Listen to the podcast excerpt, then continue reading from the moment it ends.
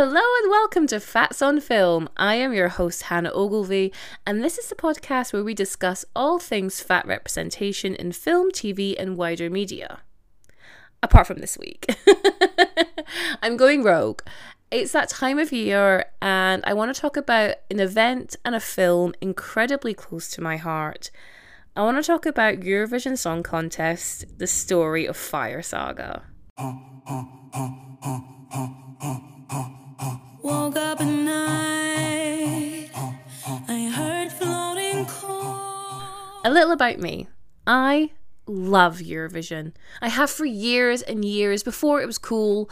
The simple idea that the whole of Europe and other countries that just happen to fall under the European satellite get together once a year to do a singing contest. That's the toppest of top tier of campness.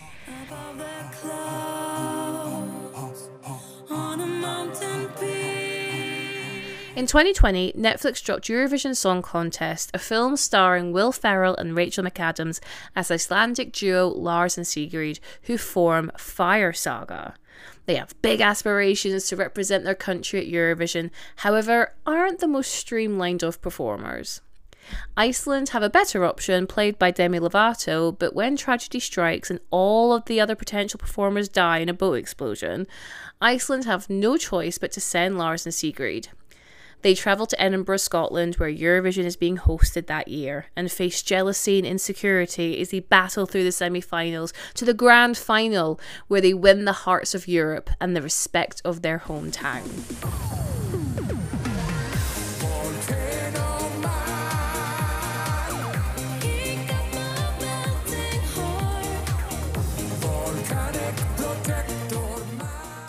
So, this film is written by Will Ferrell and Andrew Steele, who worked on SNL, directed by David Dobkin, who looks to have done a load of Maroon 5's music videos, Wedding Crashers, and Shanghai Night. So, I think you will get the flavour of this guy's like filmography, and I mean all the shade when I say that.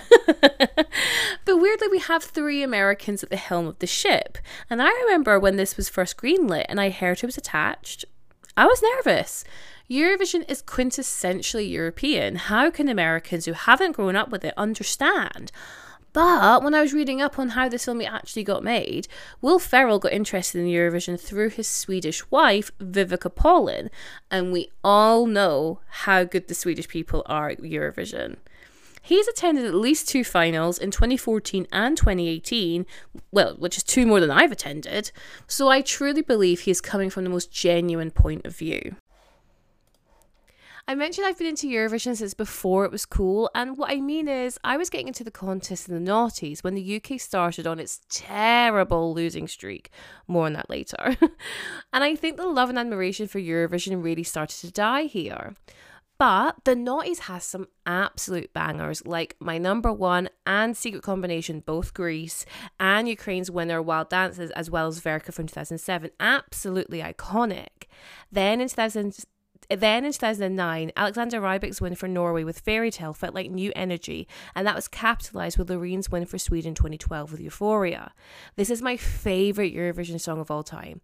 If you hear it, you need to drop what you're doing, you need to run to the dance floor, and you sing, and you dance, and you love, and you live, and I just love it so much.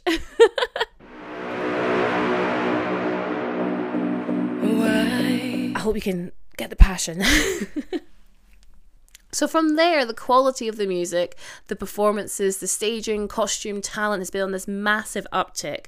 And songs from the contest aren't just hits in Europe now, but across the world with socials and TikTok grabbing onto the best ones. Just look at Arcade from Denmark in 2019 or Måneskin's meteoric rise since winning for Italy in 2021.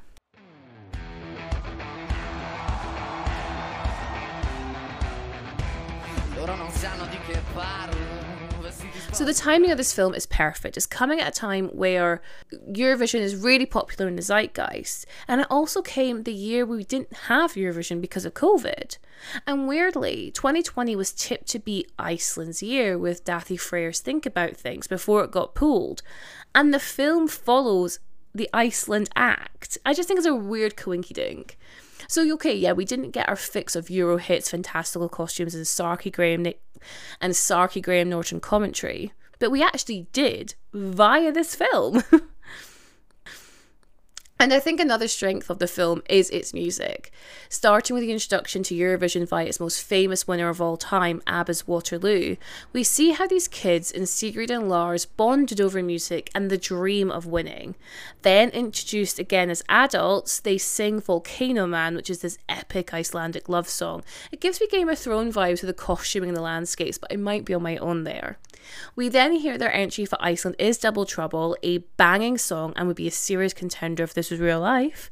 And then Sigrid has also been writing her own song, an ode to her favourite place on earth, her hometown of Húsavík in Iceland, which was nominated for Best Original Song at the Oscars that year.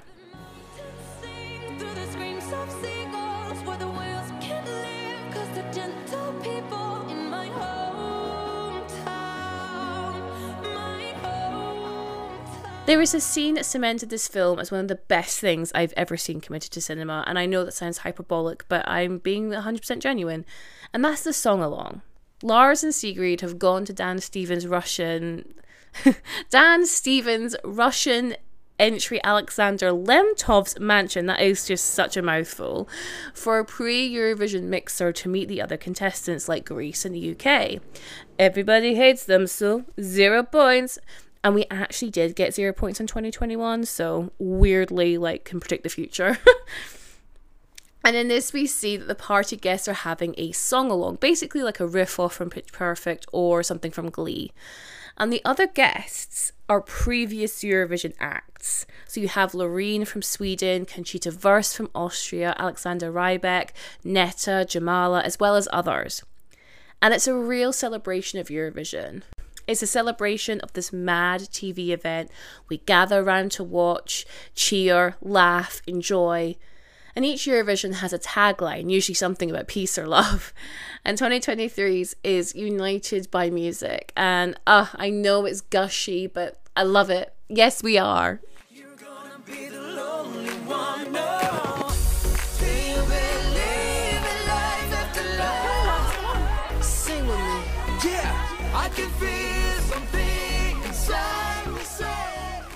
There are also some real deep cuts for fans, like Lars's hamster wheel references Ukraine's 2014 act. Finland's entry in the film is an ode to Finland's winning entry from I don't even 2006. Oh god, I'm gonna have to check myself. Uh, Lordi, and the fact that it's hosted in the UK was a joke because usually Eurovision is hosted by the winner of the previous year. So, in this universe of the film, that means the UK won in 2019, which we did not. I actually had to Google who we did have. That's how memorable it is.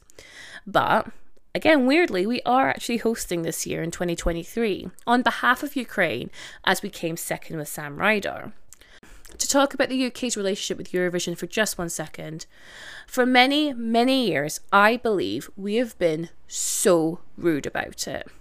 Entering utter shite. Not Blue or Lucy Jones, I love you. But for 20 years, it was shite. I don't even like the Jade Ewen song, it's pandering. But at the same time, we seem so shocked that we don't do well. It's giving entitlement. It's like thinking you'll pass the test because you paid the teacher off, but you haven't done any of the actual revision or the work to pass the test. Last year felt like a real turning point with Sam Ryder. And the whole team behind Eurovision who see this for what it truly is a celebration, not the mockery which we have been treating it. I know I said this wasn't a normal episode, but just to show I did think of it, there are a couple of fat people in the film. so we have the Icelandic head of decision board guy, Yaya Ding Dong guy, and Netta from Israel. But they might have like five lines between them. And I actually quickly Googled, oh, there's a weird whistle that came out there. I actually quickly Googled past Eurovision winners, and since 1956, there have been 69 winners and two people I would deem to be in bigger bodies. Netta from Israel with Toy, and I remember the criticism around her body online. And maybe Serbia's winner in 2007, Maria Serafovic. I'm so sorry if I've said that name incorrectly. So, we absolutely need more fat representation in the contest, and the film could be a lot better. Ultimately, though, I am so, so glad that this film exists in the way it does. In a fun homage to the event it is base, not taking the piss or being overly cynical, which I think would have been done if another pair of hands were in charge. I am very privileged that I am going to Eurovision semi final 2 this year. Actually, by the time you're listening to this episode, I will have already been. And I think I'm going to cry. I'm a crier anyway, and I think to be in a room with a community that loves this event as much as me, probably more than me, will be really overwhelming in the best way possible.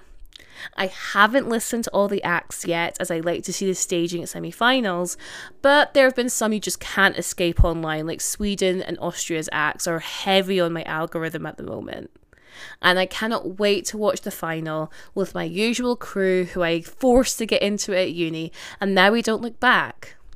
Eurovision brings people together, united by the music.